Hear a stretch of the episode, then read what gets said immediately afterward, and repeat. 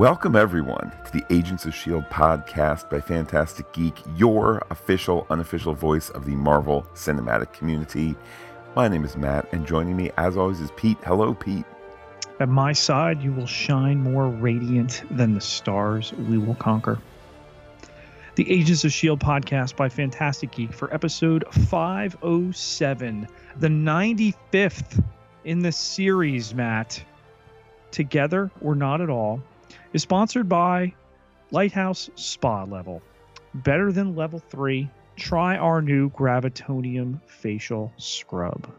Pete, before we dive in, we must, simply must note some shimmers of hope for the future. One is that TV by the Numbers has officially upgraded S.H.I.E.L.D. to likely to be renewed for season six. That, of course, can change if people stop watching live. So keep watching live. Mm-hmm. Uh, and next, and this is something I take with always with a grain of salt because a good boss never shoots down the workers midway through uh, midway through the season. But ABC President Channing Dungey sounding optimistic on another season as well, and the way one of the articles was worded, this uh, press coverage of the uh, the um, winter uh, press tour that everybody's doing for the for the TV TCAs. Yeah. Um, reference was made to like I need to sit down with Marvel TV first, and I'm I'm adding the first there, but just kind of got the got got the sense, Pete, that somebody at the Mouse House might be looking out for Shield and might be saying to their equal Channing Dungey, not their boss Channing Dungey, you know, you need to bring this show back, right? So right. I'm just I'm, I'm I'm supposing that who knows, you know, all sorts of good things or bad things could happen, but hope, Pete, hope. And speaking of hope, Matt, we're heading into pilot season, and I think that's a great unknown as well. Whatever comes out of that could uh, lure uh, Dungey's eye in a different direction. So watch this show tweet during this show, talk about this show, get other people to watch this show. And speaking as somebody with a pilot with a little bit of heat on it right now, you know, this is a competitive business. So you you vote with your watches. She did say that there there are no plans for Marvel pilots this development cycle. So if there's going to be the token Marvel show on ABC and it isn't going to be Inhuman season 2, Right. Again, this is all in a positive direction. You mm-hmm. never want to root against, oh, I hope they cancel Once Upon a Time to make room for it. You know, it, that's just not cool. But some shows are certainly doing worse than Shield, and some shows don't have don't have Marvel TV to back them, and and you know Jeph Loeb and the rest. So fingers crossed. Well, once upon a time, Matt, these ratings might not have been good enough, but right now they are. Let's keep them steady, but let's grow them at the same time. Absolutely. And with that, Pete, let's keep on growing here. When we catch you up on what went down, our teaser Matt Fitzsimmons and the destroyer of worlds escape here. They grab some clothes quickly. What's the plan? Well, ship first, then plan. Uh, Daisy has uh, a ringing in her head, and uh, Fitz explains that nothing is impossible anymore now that he has come to the future. Um, there's going to be pints on his behalf. There's going to be gin on Simmons' behalf, and before uh, Daisy can chime in with uh, what she'll be drinking. She attempts to use her powers on uh, a Kree, but is unable to because of the inhibitor, Matt, that is still active. Luckily, she has her own beat up bad guys power nonetheless. um, and this is intercut with uh, with Simmons being uh, auditorially tased yes. you know, released high pitched sound uh, by her own inhibitor. uh, not inhibitor, but her own. She has like, an implant. Yeah. yeah, her own implant. So Fitz is able to yank that out with what my notes refer to as a pokey, sharpy thing. Which, to be for- honest, a forceps. well, but Pete, I think the point of having it was to say that's a pokey, sharp thing that he's sticking in your ear. Yikes! By the way, Pete, want to mention that moments earlier, off camera, she wiped off all of her makeup, and you know, I mean, I know it was done off camera because she had a whole ton of makeup on there, and a couple of wipes aren't going to actually take it off. But I also appreciate the show wants to keep a certain pace, which is not 15 minutes of makeup removal. Um, but I did get a, a get get a you know a, a kick out of essentially Elizabeth Henstridge taking a towel to her clean forehead and going, "Wipe! Oh, the makeup is gone." You know, the the- gold makeup that takes 15 minutes. Uh, getting to the window there, there's the ship. All too easy, Matt. Of course, it blows up. And uh, again, credit to Mark Kolpack here, uh, our head of special effects, as the debris comes to the screen and we break to the title card just as it seems ready to hit the lighthouse. the most explosive use of debris since season four of Arrested Development. After that title card, we have Kasius maybe getting his cut fixed, maybe just kind of like preening a bit, like, is it bad? How bad is it? Is it And- noticeable? Yes, fantastic close up here of his layers of makeup, mascara included. I don't know if you caught it, Pete. Uh, they put on Twitter a uh, a time lapse of the actor getting his makeup on. yes. Three and a half hours. I just want to point out, Mr. Worf had it down to, I believe, seventy five minutes by the time he went back to Deep Space Nine. So, dude's in a chair a long time to get layers of blue and then reflective freckles and then the white you know ostentatious makeup that he that he wears and his mascara and all that it's a lot of time to be in a makeup chair but he's doing it for us the scar his brother tells him should be no- noticeable. These are badges of honor. And uh, Kasius' brother wants to know where's the destroyer. And for the first time, uh, we see that the brother has brought uh, his particular uh, protectors. He also wants to double the guard around here. So, certainly a ratcheting up in the wake of what happened at the crater, Matt. yes big brother Faulnak uh, he is eager for for his man his manservant uh, to spill the blood of the humans but to do so with their own weapons Um, we then move upstairs, and I need to remind myself each week, Pete, that the cool people live downstairs and the less cool people live upstairs. But we have one of the uh, one of the deck commander guards telling the lowly humans to behave, or else.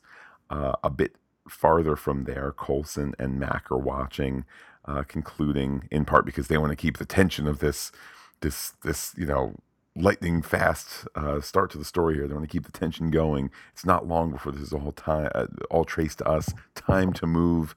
Then Pete, we go back downstairs. Tell us how Kasius is milking that scar. Well, he's talking with Sinara here, explaining that uh, the brother, Faulnak, is the gatekeeper to the father. He is the key to our, their, he and Sinara's freedom. And Sinara speaks for the first time in this episode, and she was quite the chatterbox in this episode, comparatively, Matt. Definitely spoke the most words she has at any point of the show. Yes, she calls his uh, his behavior begging and notes that it is repulsive. Um, and uh, Kasius counsels her to use her head and to hunt Daisy. This in contrast to to Faulnak's uh, idea, which is being uh, which is being filed out by his manservant to be named later. Um, that's Maston Dar is the uh, the manservant, but uh, the idea that that he's kind of you know hunting using the senses, and Sinara should use her head. With that, Pete, we go back to Daisy and Fitzsimmons. They're on the run, a bit worse for wear. They get into the elevator. I have to say, I appreciated the light effect in the turbo lift. You know, the lights moving, suggesting motion. Pete, we do all we do all the cool geek shows in space nowadays. Mm-hmm. Star Trek Discovery being the other one there, but the power's cut, or somebody turned off the, the lights that make it look like they're moving up or down. Uh, so what do you do then, Matt? You've, you you can't go through the floor because there's no box on the floor that opens up for you to go. So you've you've got to open up the thing on the top of the elevator and climb through. Um, with that, a really great transition made it seem for a moment like, wait a minute, they're in the elevator, they went up, they're on the surface of the earth, but no, instead a a little bit more of a jump for uh, May here, limping through the surface, being uh, stalked by Vrelnexians, shrieking. There's one suddenly creeping up on her uh, and is impaled by an unseen character. It's Enoch. Hello, this is the third Vrelnexian I've eliminated in pursuit of you, not to toot my own horn, as you would say. Of course, May wouldn't say that. Um, but uh, he is not an attractive offering for these Vrelnexians. He has no uh, tender insides like she does. He's a chronicom from the constellation she would know as Cygnus. Uh, but he mentions Philip J. Coulson. That gets her attention. Wait, you're the guy from the diner. She diagnoses herself. She's got a bilateral tear of the quadricep, but she's a fighter, Matt, and uh, she is ready to fight. Scene after scene after scene in this episode is about addressing the topic of the scene and then they throw gas on the fire to keep things moving. That is the case here. They've had their little expositional share. Um, but uh, that's when the Vrelnexians seem to be running away. There's a gravity storm approaching, which is bad enough. Uh, but there's a scary thing that somehow has the Vrelnexians running from the gravity storm. Something grabs Enoch, something grabs May. Oh no, to end the act. Act two, Matt, begins with the yet unnamed bodyguard, protector, jack of all Kree trades for uh, brother, and uh, he's he's looking around here in the elevator. Uh, doesn't seem to know where the destroyer of worlds and her uh, party have gone. Puts a knife to uh, one of the humans' necks here. The destroyer, where is she? No answer. Slashes blood all over the wall. Grabs a woman. Same question, but drops her. Doesn't kill her. And then Coulson picks up here, uh, explaining they are killing killing innocent people. And Flint, meanwhile, wants to know, hey, uh, where's where's that nice lady? Where's where's Tess, my friend? That uh, I haven't seen since last episode. Any, any anything uh, happened to her?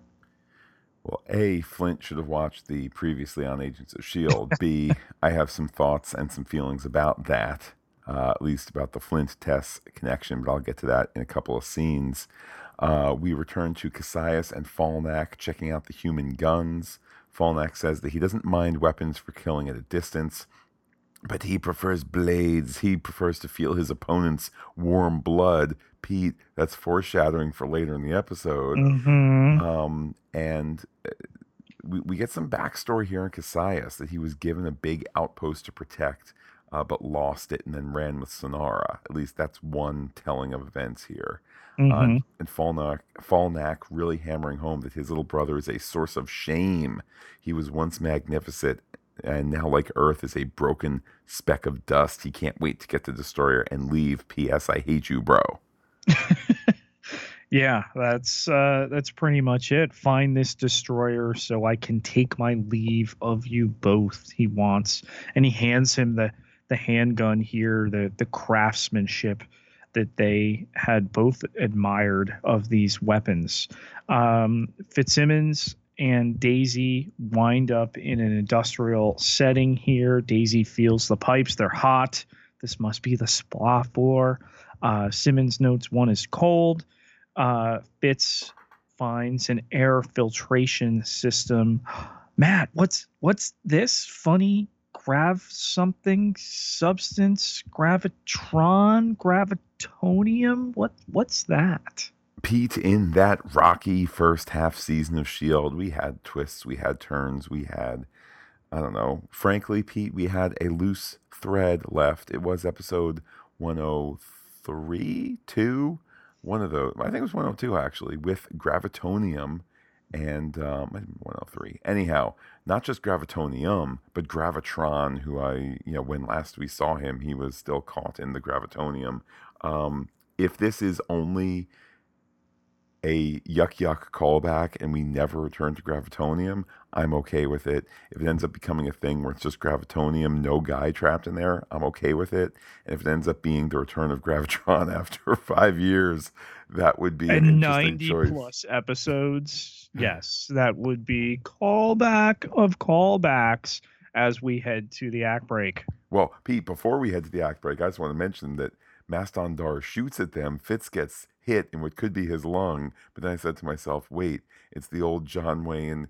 You're shot in the fatty side of your side yeah. that has no ribs or guts.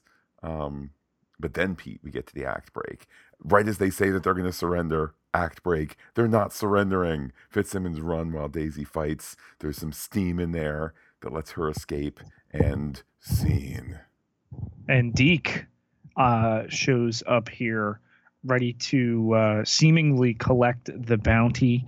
Uh, he works for Kasius. Sometimes he qualifies, but this is the guy who sold her to Kasius. Uh, he says he's a pragmatist. Uh, and he has found them because all the channels are buzzing with the news of their escape. Good news, Pete he's now decided to be Team Shield. Uh, so he's totally all in for now. I also felt Pete, maybe maybe I'm seeing things that have been there for the first time. Maybe I, I don't know. Is it me or is there a little sizzle in the air between Deke and Daisy? A little bit. Okay. Ooh, I'm gonna I'm gonna ship that on my blog. It's the part of the season where the she and the new male lead start to generate that heat uh, together because we we haven't seen this go on at all in the previous four seasons. It's it's the it's our Shield family, Pete. Um, Fitz asks them to hurry up, please, and Deke thinks that that's a great idea. New guy, uh, I just I love again the, the show sets a pace for itself and it's been doing it for years now. And they're not going to compromise that with things like, oh, hello, my name is Fitz. My name is Deke. We shall shake hands. No, it's just going to be keep it moving, keep it moving. Um, and indeed, Pete, they need to keep it moving. Bang, bang, bang on the door. Uh, Maston Dar or someone is at the other side. Time for them to move. Could they be headed towards a trap by Deke? I don't know, but let's go find out. Well, Matt, Mack, and Flint, you know, they have a heart to heart here. Um, and it's the type of conversation that, hey, you don't know anything about me. Hey, kid, yes, I do. Nothing's fair, never is. I lost people too. And boom, we suddenly have Fitzsimmons and Daisy showing up. I could have done without this scene, and I could have. To me, look, I know why Flint as a character is sad. Here's the problem: he's sad that he lost Tess. I'm not. I dug Tess as a character. I wish she was sh- still on the show. I can't be sad for him since we barely saw their connection. So to me, it's like, hurry up here. And I get that they're also seeding what will become you, you know Mack and Yo Yo, but Mack kind of de facto adopting him, you know, story adopting him. Uh, by the end of the episode, we need to set that up here. But it was just, I felt like, come on, let's let's get a move on here. But as you say, Pete, Daisy arrives. The whole team is there, except for May. I got chastised on Twitter. Don't forget, there's not May. Um, right. Then other people are saying essentially the whole team is back together. You know, um, but, wait, but not Pete, May, which Pete, is a big part of the team. Not May and Pete, not Flint. He's bounced. Where'd he go?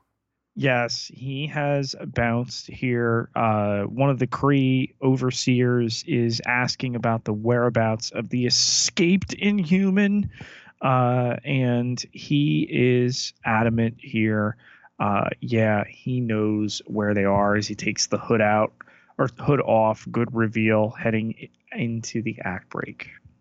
We return from the act break. Flint saying too many people have died. He gets patted down, and in his in his little um in his little little uh, waist pouch, uh, the guard only finds rocks. Um, so we are finally ahead of the story here. The rocks are discarded on the ground, but then uh, Flint uses his powers to pull the rocks together to make a stabby shard piece, a single shard. There's your dark crystal call out, friends. And somewhat shocking moment where he sends it smashing through Big Blue's face. Eye gone, bloody eye socket not there. Kudos to the actor who then does this I was going to say exaggerated, but that suggests it wasn't authentic. But just does this fall to his knees and his body flails and he falls down. Uh, really, really great moment, contrasted by the other Kree that just kind of stands there long enough for Flint to have his moment for the camera and for Flint to say, That was for Tess. Then the other Kree is ready to fight back a little bit. But we know that Flint is so awesome. But Sinara from behind cold clocks him. She's keeping him for bait. Yes, uh, we have Daisy here and the other uh, yet unnamed Matt, uh, guardian of uh, the brother, who is also to this point unnamed. Don't don't know if he'll ever get a name. It's Pete. Somebody's got to play guard, and somebody's got to play Philip J. Coulson. You know from the movies, and thus is the world of acting. Yes, but uh, it's it's time to put an end to this. Says that other uh, bodyguard there of the brother of Kasius's brother. These these scrappy rebels need to be put down. Uh, Daisy asks Flint if he is okay, uh, and they rejoin the rest of the group ahead of who Daisy refers to as Mr. and Mrs. Boba Fett. That's a Star Wars reference. That is a reference to Star Wars. And in fact, Pete, I assume that Mr. and Mrs. Boba Fett is actually part of real Star Wars because I read about it on a blog. And if those things don't come true, then Star Wars is over. But they are on their way, Pete. How can they possibly keep them out in the hideout that was formerly Grill's rock crushing institute of technology.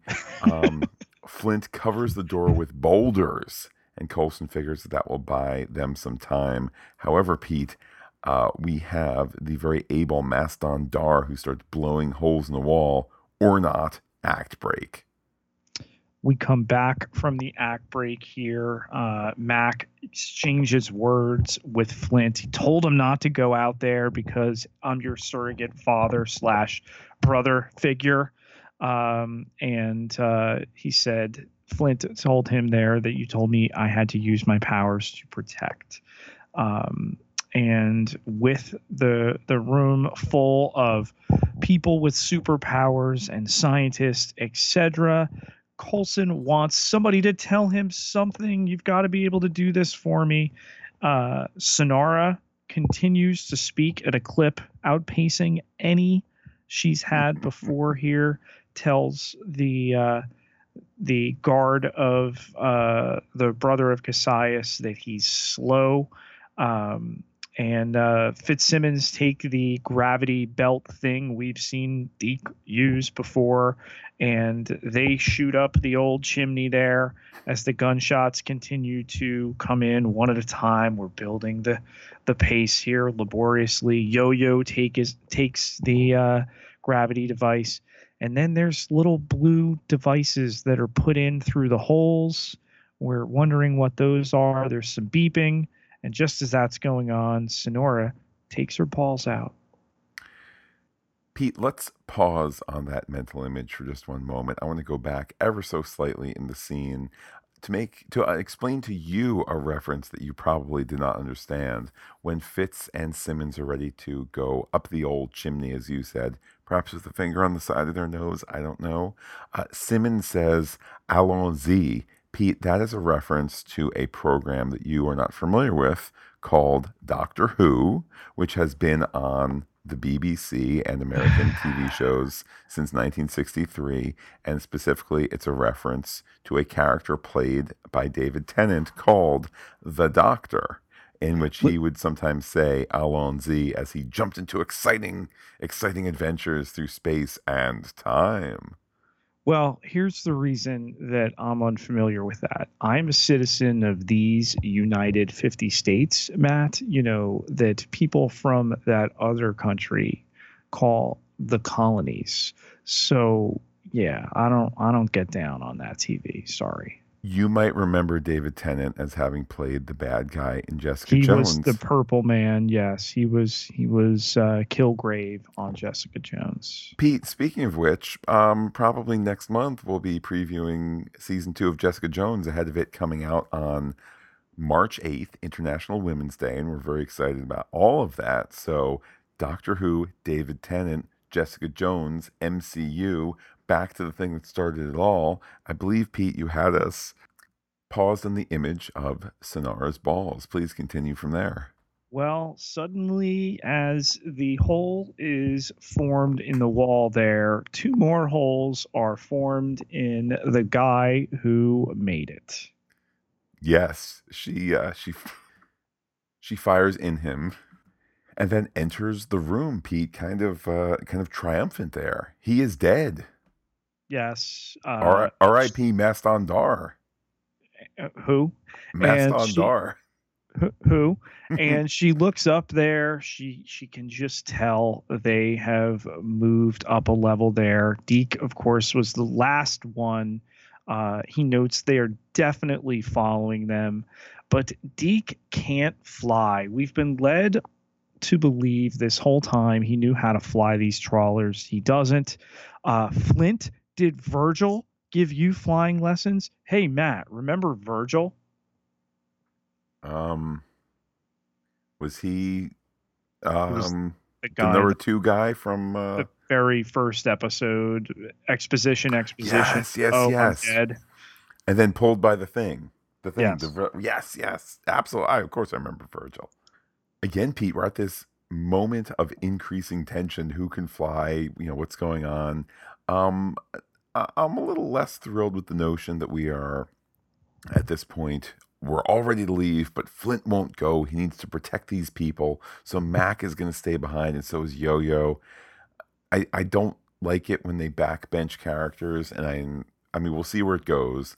I just feel like, come on, the action is Coulson and the team going to Earth to meet up with May and you know the remnants of Shield or the the the you know I don't know the the acolytes of Shield like.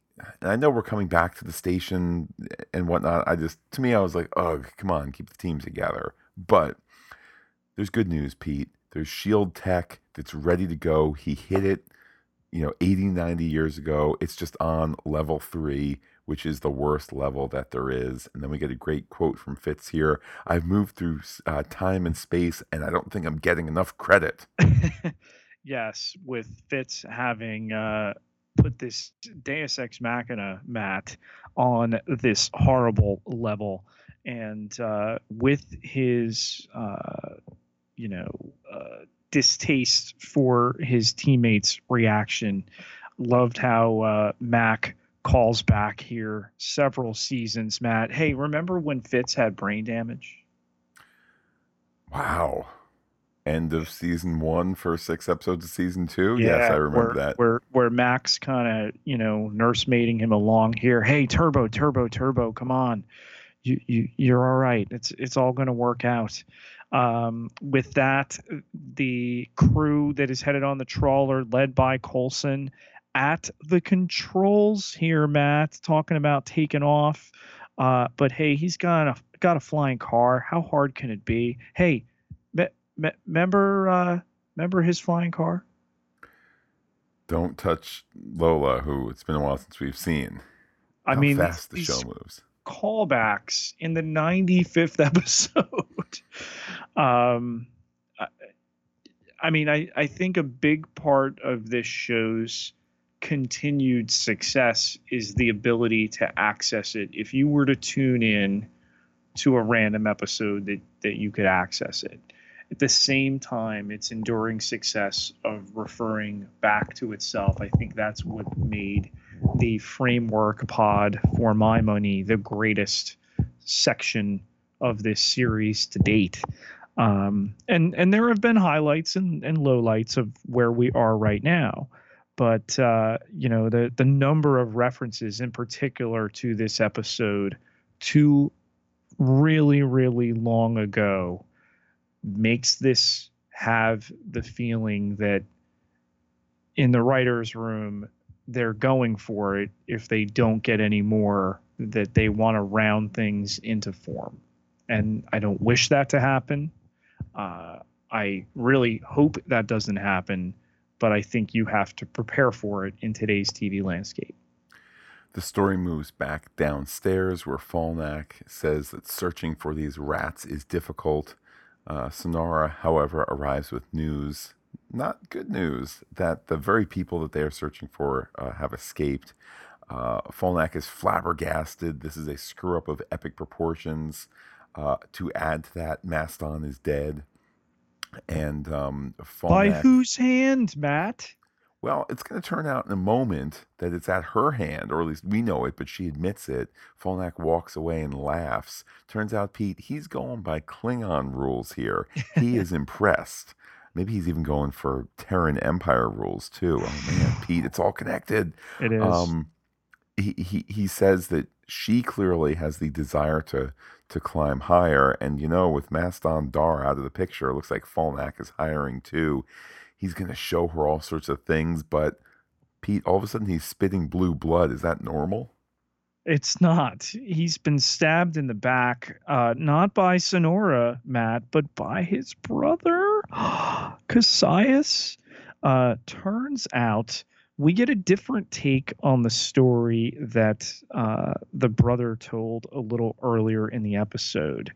Uh, yes, the the generals did die along with thousands of soldiers at that outpost but the generals were killed by Sinara because they were preventing them from fleeing when things went south here.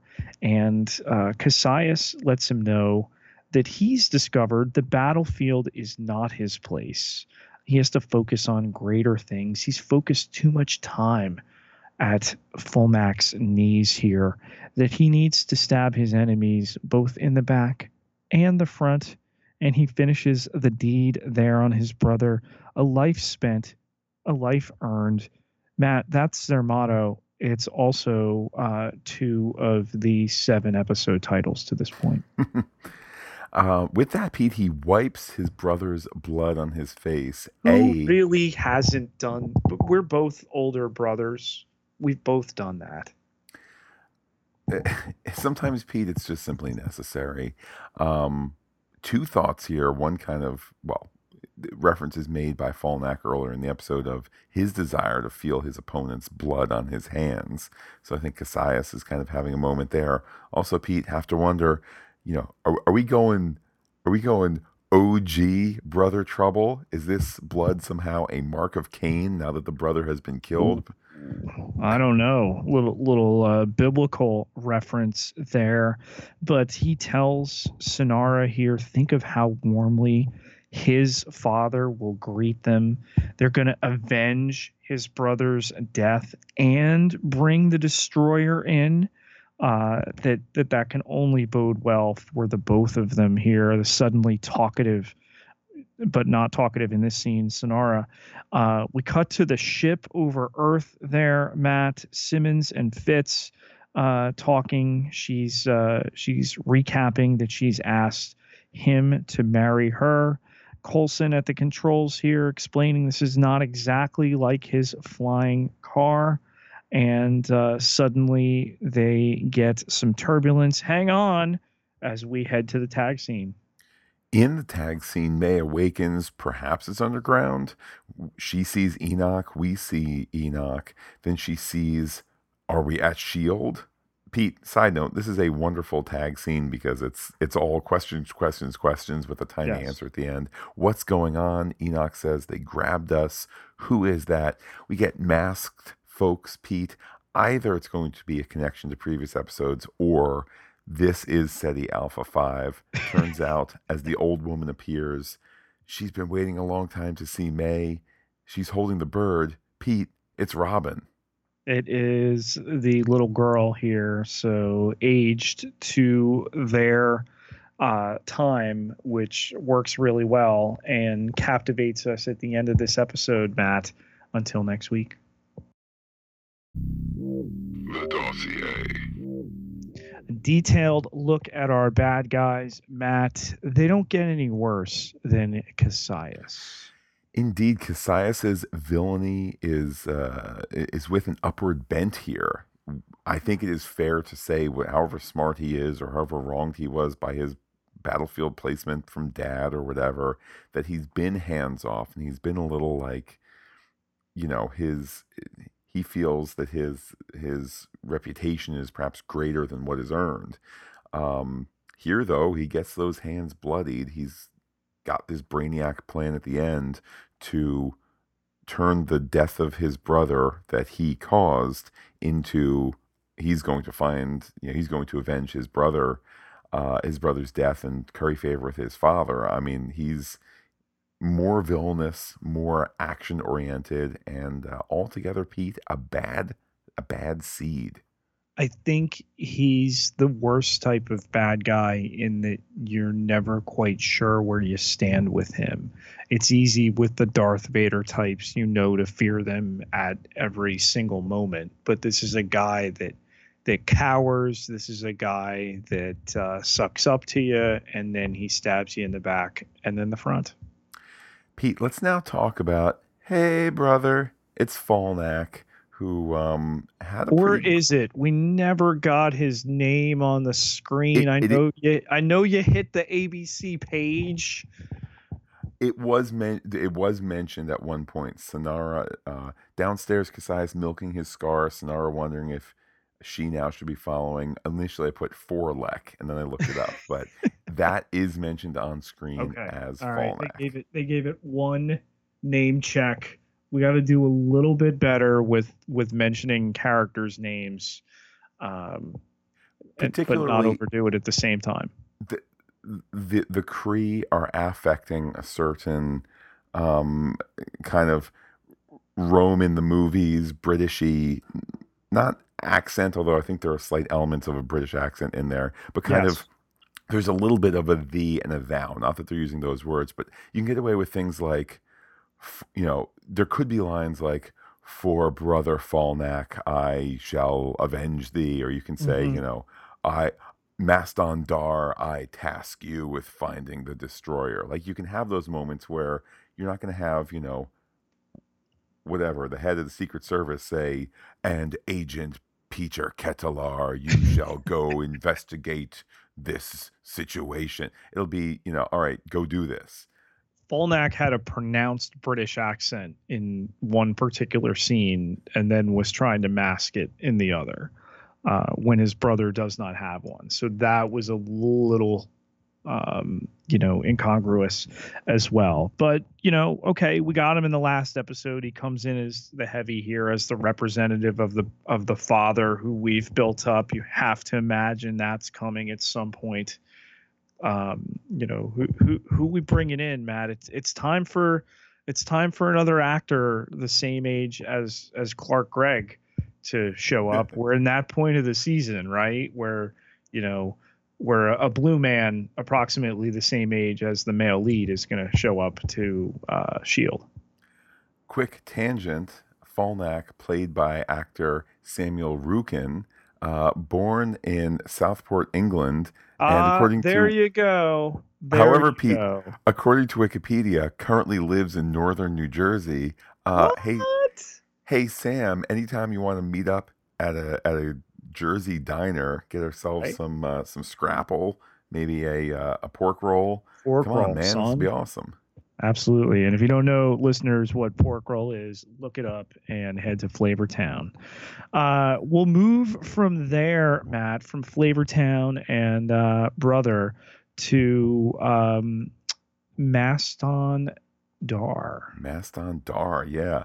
I I dug Maston Dar as the as the henchman you know, the James Bond henchman in this situation. Great presence from the actor.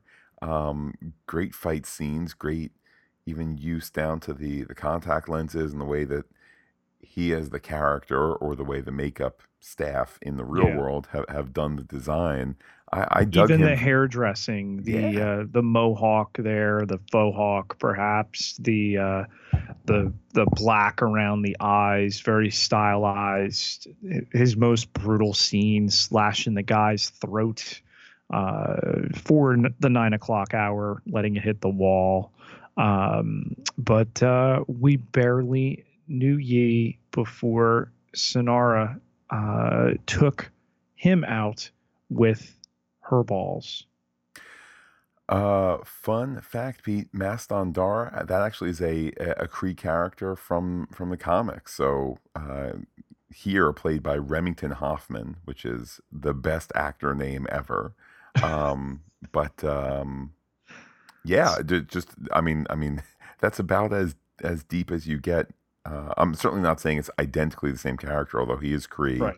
Uh, first uh, first appearance was in 1995 in the comics. So It's a We- deep cut for it's certain. a deep cut. It's a deep bench.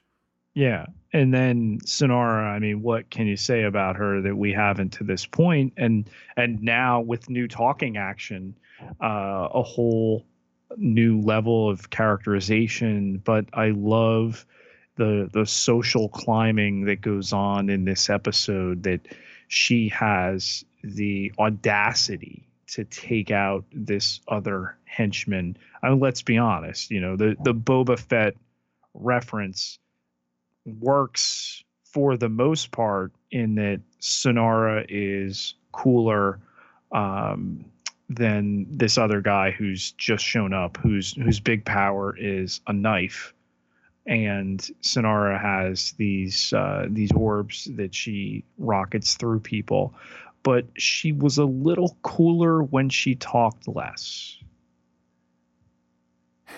Yeah, although I feel like we're slowly getting to know her, um, particularly having sense that we still have several episodes on this pod, on this chapter, on this, you know, however we're dividing it, i- if at all. Uh, I can't imagine we're doing 22 episodes in space in the future, but um, I like that we're getting to know her, particularly getting the sense in this episode that she's kind of upgraded herself from bodyguard to trusted lieutenant with the possibility of queen to Kasius's king. Time will tell.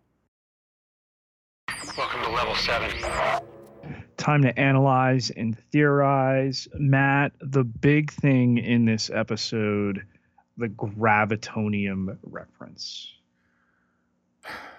As I as I had discussed briefly before, I think they're going to go gravitonium for the sake of gravitonium because that's that's a callback and that's something that fits here. I, I think they're going to leave gravitron in the past. Um, I just feel like let me put it this way the lmd pod last season part of what made it so great is how zany it got and there were copies and there were copies of the copies and who could you trust and who could you kill and who could you all that. Uh, we're a little bit smaller scale compared to that right now. So i think if we were to reintroduce a character from one of the least well received portions of the show to do what? To do fan service? I mean, we got that at the end of season one where he pushes the button on the 084 and says, Oh, that's what it does. And we go, we made it through the season and it was a really awesome end to things. Let it be gravitonium. Oh, yuck, yuck. That's what's behind door number one. I'm okay never returning to it. How about the speed with which Flint is suddenly testing his powers? I know we have to move things ahead for story's sake, but this is a guy who was just able to start to move rocks. Then he's able to take a boulder and crush uh, Grill, and now he's able to make uh, rock eye daggers. I mean, is he going to put Earth together again in the next episode? I think I think it is not a criticism of the show to say that they really like their fast pace. That's just part of what makes Shield Shield. And other shows in the MCU might really slow things down. And you know, we're gonna do we're gonna do entire scenes in The Punisher that are merely about reflecting on Thanksgiving's past. You know, really no major impact to the plot, just character reflection for four minutes as they eat microwave dinners. That's not S.H.I.E.L.D. So is it kind of story baloney that he's gone from, I don't know if I can do this, to I can move super big things to protect us from instant death, to the nuance of, you know, pebbles turned into rocks, turned into a, a shard. Yeah, it strains things a bit, but I think it's in line with the show where, you know, traumatic irreversible brain disability to the point that Fitz was not perceiving reality correctly. And it was gone. Certainly within eight episodes, he was totally okay. Under that umbrella, okay, Flint can make rod, rock shards, and I'm okay with that. Is Sinara playing a longer game here than she lets on?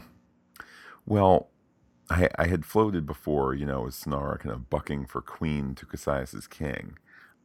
I guess I'm of two minds. I mean, if she wants to be partners with him, whether it's romantic or just uh, for the sake of ruling, that could certainly be interesting, particularly since she's kind of you've gotten the sense that she, she's been she's been kept in her box and kept, you know, like don't forget you are the bodyguard kind of thing. And now he's perhaps offering her more or she wants more.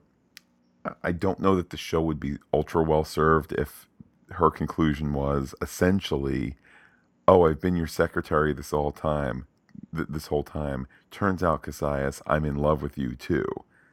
I kind of don't know that that's a 2018 story that we need to tell, even if they are blue aliens with magic powers. So I think the show needs to tread lightly with what they do with her. And lastly, Matt, with Robin showing up here in the future, what will that bode for our agents?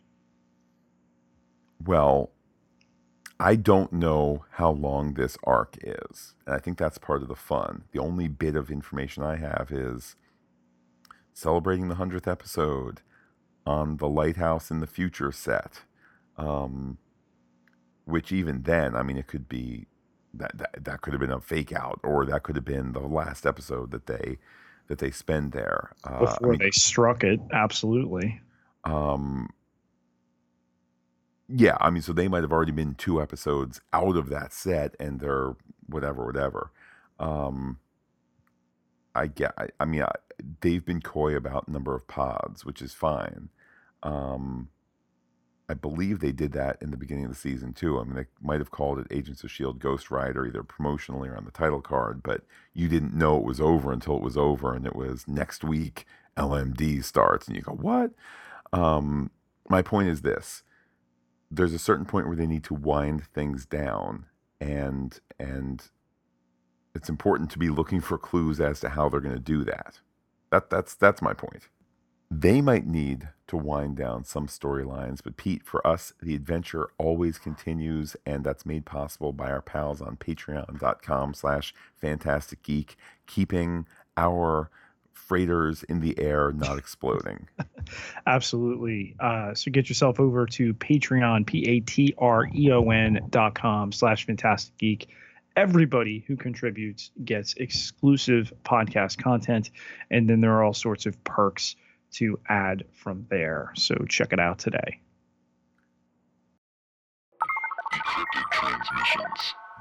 Let's check the wire. Pete, we had run a tweet right at the end of the, uh, run a poll rather, right at the end of the episode. And uh, the question was, what did you think of tonight's Agents of S.H.I.E.L.D.? The 4321 uh, choices were four boulders, three Vrel Nexians, two Sinara balls, one exploding ship, and uh, 66% of people gave it a four, uh, 16% gave it a three, 7% gave it a two, and a little surprised to see that 11% gave it a one. I think this was a perfectly fun episode. I mean, in and of itself, I think it, I get it, it was a four. Comparing it to uh, the best of the best episodes, maybe it was a three. But um, I don't know, a ton of fun nonetheless. I'm a little surprised people were not Yeah, a- as enthusiastic. surprised people a little down on that, but uh, it, it it happens. Um, that we had received a message from uh, Norman Bates, of all screen names, on Facebook here. Uh, would someone please explain the 74 year time differential between Fitz and the rest of the AOS? Since they got to 2091 two different ways, I am not able to understand the time difference. Thanks. You want me to handle that one, Pete? Please. He got into a pod where he was frozen and did not age, and the pod sat there for 98 years or whatever it is, and then he got unfrozen, and for him, it was as it, it was physically and mentally as though time did not go by.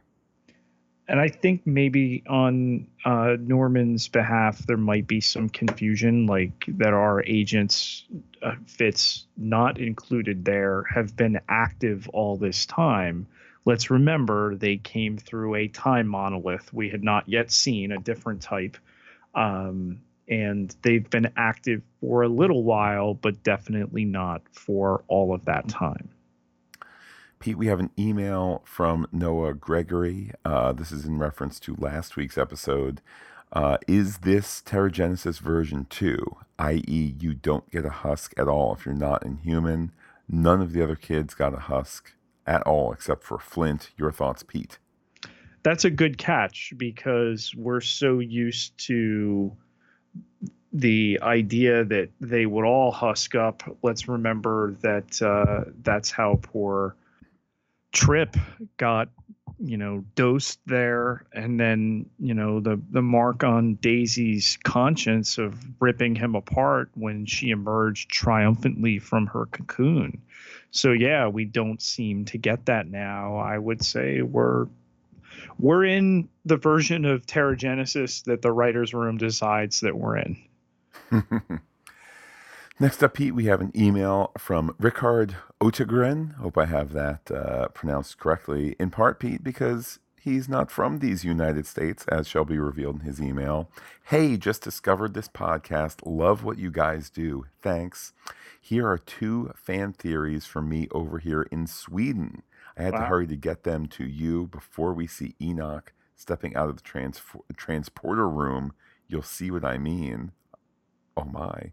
Um, but first, a quick one regarding Kree skin tones. Uh, there was some discussion on, about this on Twitter tonight as well. Uh, Ricard says, At first, I was sure it was about rank, Kasius having the most white skin in his blue, and what seems to be his second in command, Sinara having a smaller amount, and finally the ordinary foot soldiers being completely blue.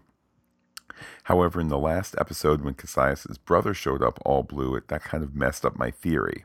But then I thought maybe his all blue face is an indicator that he is a commander who lives closely with the men under his command, so it's more an indicator of how you live your life, emphasis on the physical side or the intellectual. Uh, Ricard can, uh, goes on to say, major fan theory regarding the Earth being destroyed. So, from episode one, I have suspected that, that the Earth is not really destroyed, rather veiled in a mirage that makes it appear to be destroyed. Huh. The Destroyer of Worlds myth is a lie told by the Kree to keep their resources, potential inhumans, in check.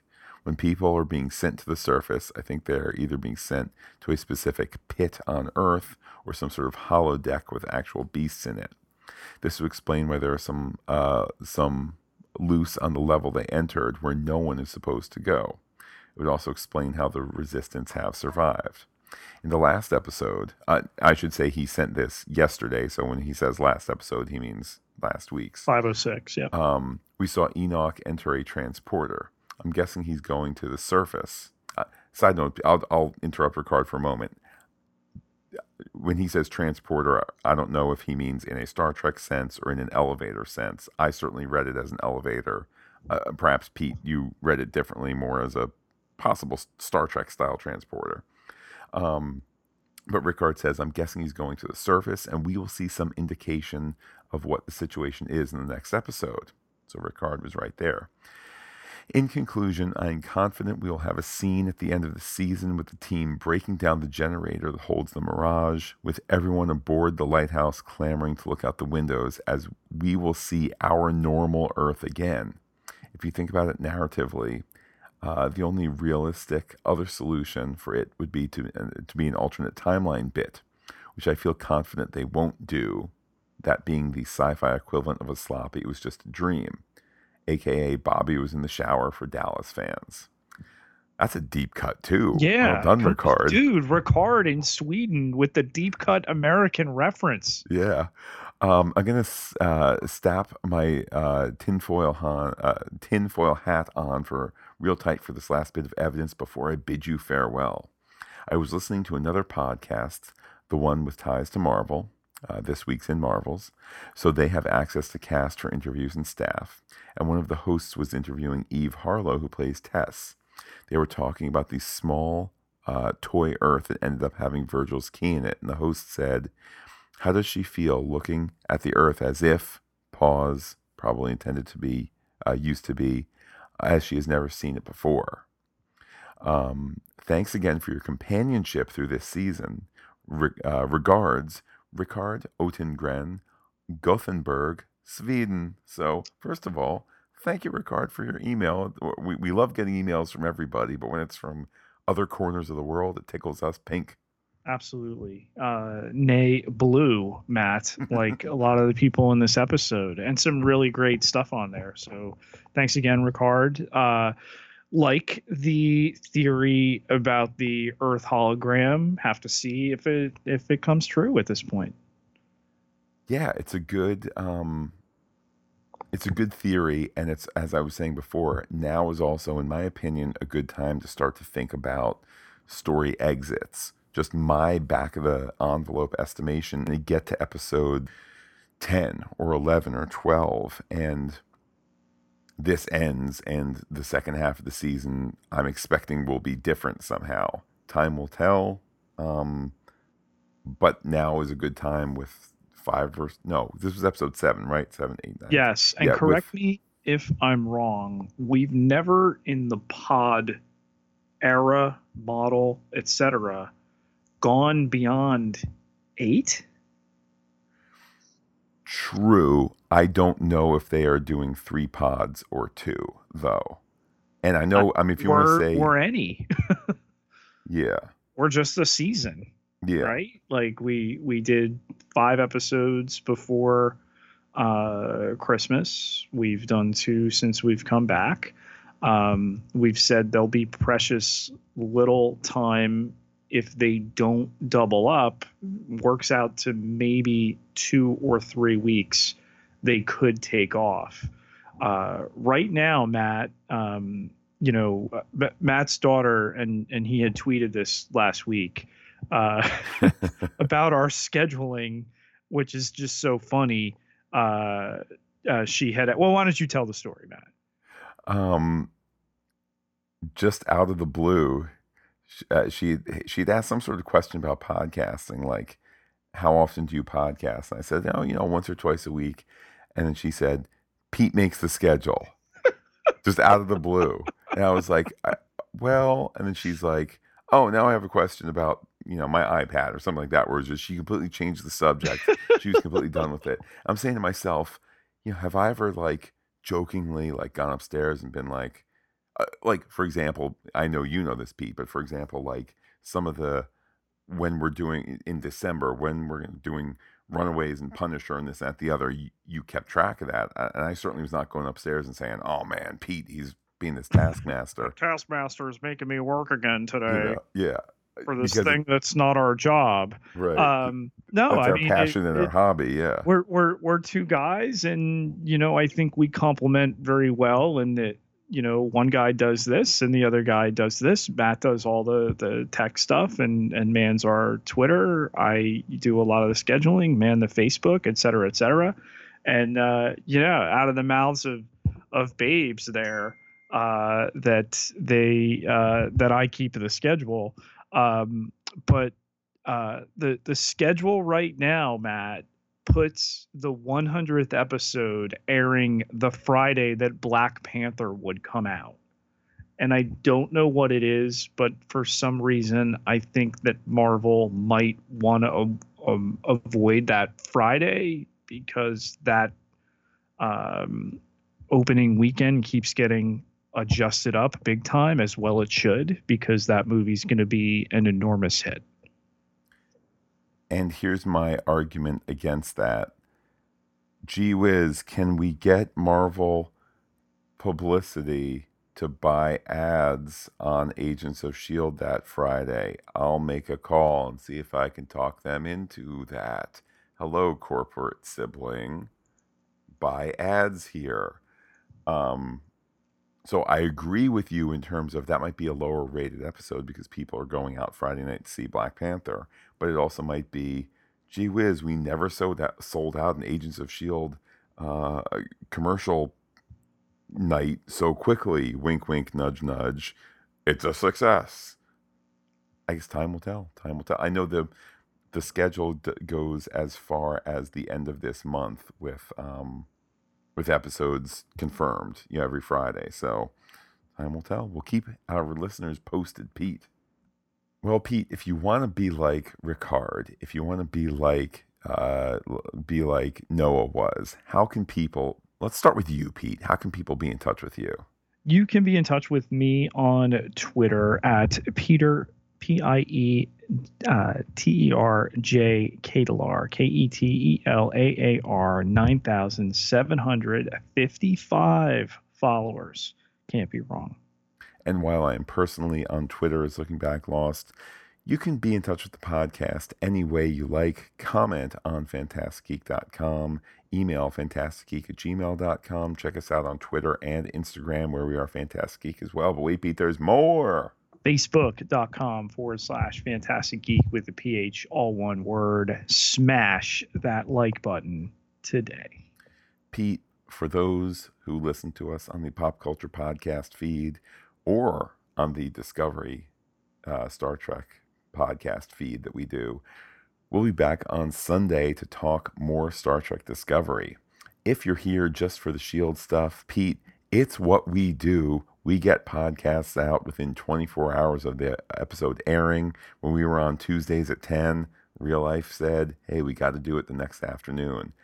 Our goal for this entire darn season, barring power outages or terrible, terrible flu, is to uh, to get these episodes out Friday nights so the the Agents of Shield party can continue. We enjoy having the conversation. We know you, dear listener, love getting that feed conversation, that that that uh, Shield conversation in your feed on your phone on your computer ASAP. We respect that. We love that, and we're going to keep doing that.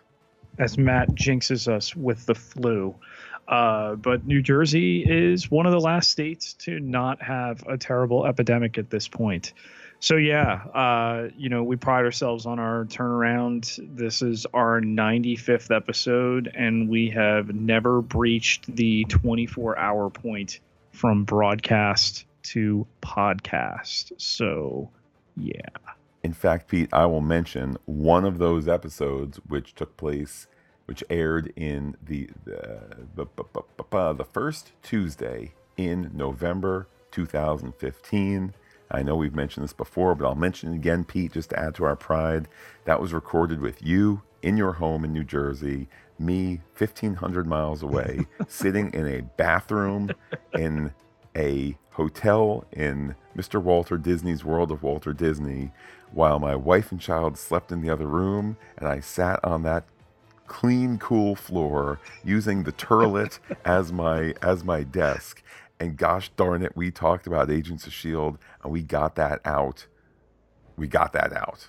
I did a Defenders from a rooftop in San Francisco in August. Go back and listen and yes, figure out yes. which one it is. So yeah, we we are so grateful for you, our listeners. Uh, you are so gracious to us. So it's a reciprocal relationship, uh, and we produce it. You listen to it, and uh, you you have to maintain that. That's important. Uh, Pod Fade is a, a real thing for other people, uh, we don't acknowledge that in this dojo. Indeed, Pete. With that, we will be back on Sunday and on Friday to keep talking about our shows that have adventures in space with people with ranks and a topsy turvy world. With that, I will say, Vrel Nexians ahead to you and give you the final word. Thought you weren't going to tell me something I already knew.